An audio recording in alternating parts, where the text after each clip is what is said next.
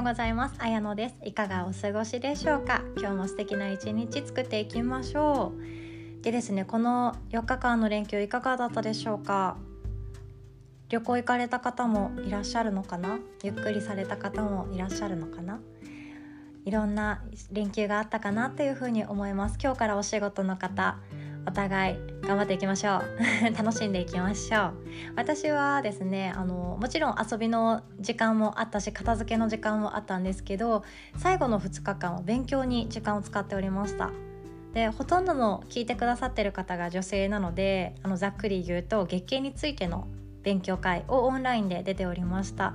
めっちゃ面白かったんですよ。その月経の血についてとかあとはホルモンホルモンバランスあとはどういうところを鍛えていくべきなのかっていうその体のことについても勉強してきました。やっぱり体と健康って本当にね自分の幸福度を大きく左右していくものなのでやっぱり大事だなっていうふうにも改めて思いました。でその月経の毎月やってくる血の色とか血のネバネバ度とか量とかそういうので、えっと、自分の体の状態とか心の状態を判断していく診断していくっていうのを自分自身でやっていくトレーニング。そして江戸時代のようにトイレで血を出すっていうようなやり方も勉強してきました。いや早速やろうって思いました。であのやっぱり昔の方ほどインナーマッスルがちゃんと鍛えられていてその女性でいうと骨盤底筋群とか内転筋とかそういう筋肉が発達しているんですね。だからできることなんですよね。ゆるゆるだとあの昔のちょっと布物のさらしっていうかちょっとあの気づきっていうものがあるんですけどそういうのでは足りなくなってしまうけどそれをちゃんとみんな昔の女性はトイレで出せていたっていうのは本当にすごいことですで昔のことができる昔の人ができることって意識さえすれば私たちも無理なことではないですよね。なので私もやってみようと思ったんですけどその中でもあの大事な人こと大事にあのいつも気にしていくものの一つが体軸体の軸っていうところになっていきますもちろんいろんな筋肉を上手に動かしていくっていうのも大事なんですけど体の軸これはあのとても大切なものでいや今回お話ししようかなって思ってるのがこの体の軸体軸を整えると自分の人間関係が良好になっていくですね。っていうのを昨日の講師の先生からもお話しいただいていたのであの今日は今日からできる今からできる自分で人間関係を良くしていく2つのことっていうことをお話ししようかなと思います。一つはもう私の意見っていうか自由な意見が入りまくりなんですけどで、えっと、一つ目その体の軸を整えると人が集まってくる人気者になりやすいっていうような言い方を先生はされていたんですね。でこの体軸っていうものがどういうものかっていうと足は内くるぶしから始まって頭のてっぺん百会っていうところまでを一直線に結んだこれをあの体軸って言っていてその間にみぞおち女性でいうと遠あと膝裏ここを全部揃えていて一本の線で結んでいくっていうようなイメージです。であのなていうか楽に立った時ってこれが一直線になる人ってなかなかいないんじゃないかなって思います。横から見た時もそうだし前から見た時も骨盤があのどちらかに傾いてしまっていたり癖とかでですねになってしまう場合も多いかと思います。でこれをまっすぐと整えていくと何がいいかっていうと内臓が正しい位置に戻ります。そして骨盤もあの専門用語で言うとニュートラルっていうあの左右対称上下も対称っていうようなまっすぐ整った状態をニュートラルっていうんですけどこの骨盤の状態も良くなってであの深く呼吸ができるようになります。横隔膜とその女性でいうと骨盤底筋群って横隔膜のすぐ下にあったりするんですけどその動きがしやすく大きくできたり楽にできたりしていくので自分の交感神経副交感神経のバランスが整いやすくなって自律神経のバランスが良くなってイライラもしづらくなったり心がしなやかになっていく。しなやかっていうのは心が折れづらくなっていく。ポキって折れなくなっていく。そんな感じになっていきます。なので周りの人に優しくもできるしにこやかな毎日を送れる。結果を送れるっていうことですね。になっていきます。なのであのなんで人間関係を体の軸を整えることで良くなるんだっていうと本当結果論になってくるんですけど自分のおそらく雰囲気が変わっていく性格が変わっていくっていうところが大事なんだと思います。で体の軸、まあ、見た目って本当分かりやすいですよね。背中が丸まっていてで肩もすくんでいて顔色がちょっと悪くって口もポカーンって開いてて目もなんかちょっと死んだ魚のような目をしている人がまさか告白されたりとか宝くじに当たったりとかそんなハッピーな出来事があったように見えないですよね。でやっぱりあの胸を張って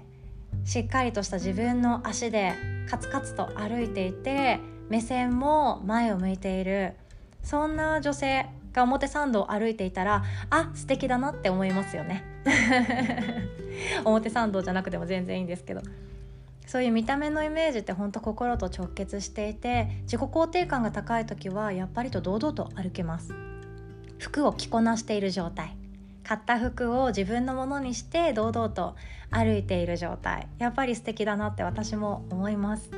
であの自分の背骨がドヨンとして丸まってしまってまあその体勢になりやすいのがパソコン作業なんですよね。パソコンとかあとはスマホとか。だから一日パソコンしている方は本当に時々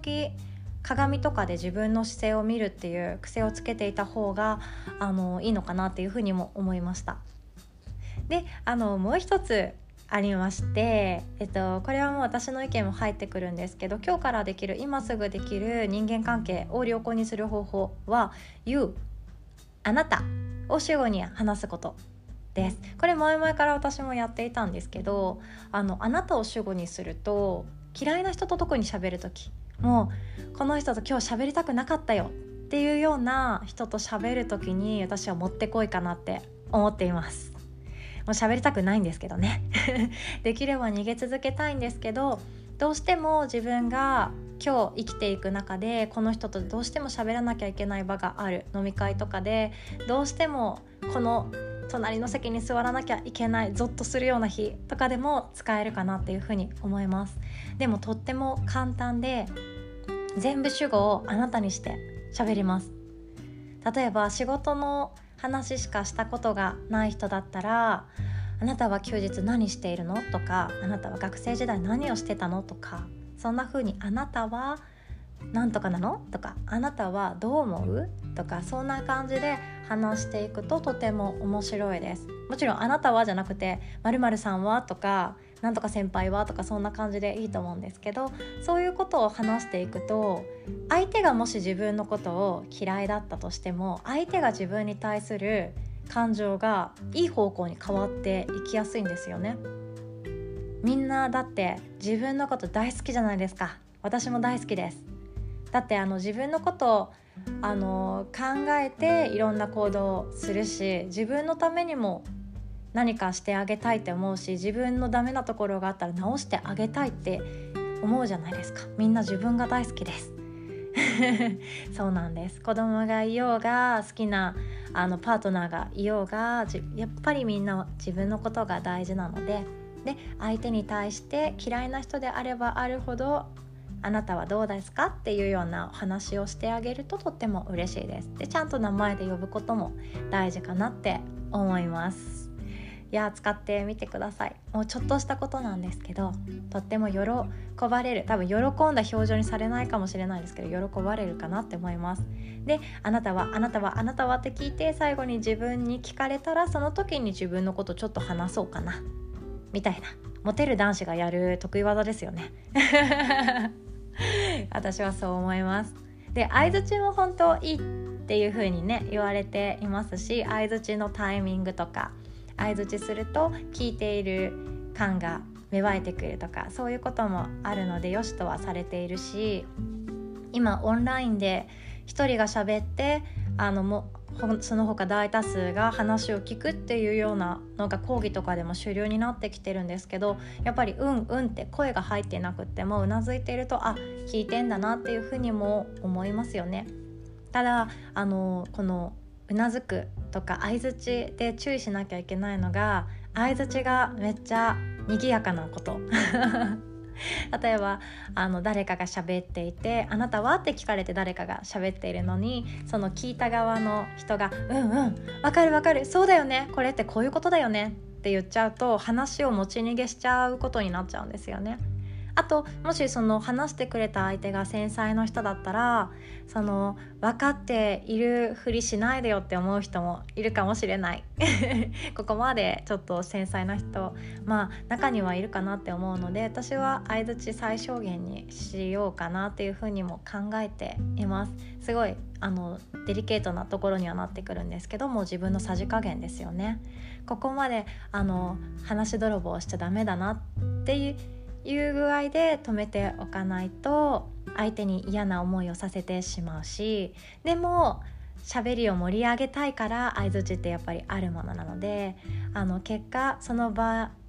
に合った盛り上がり方ができればいいのかなというふうにも思いました。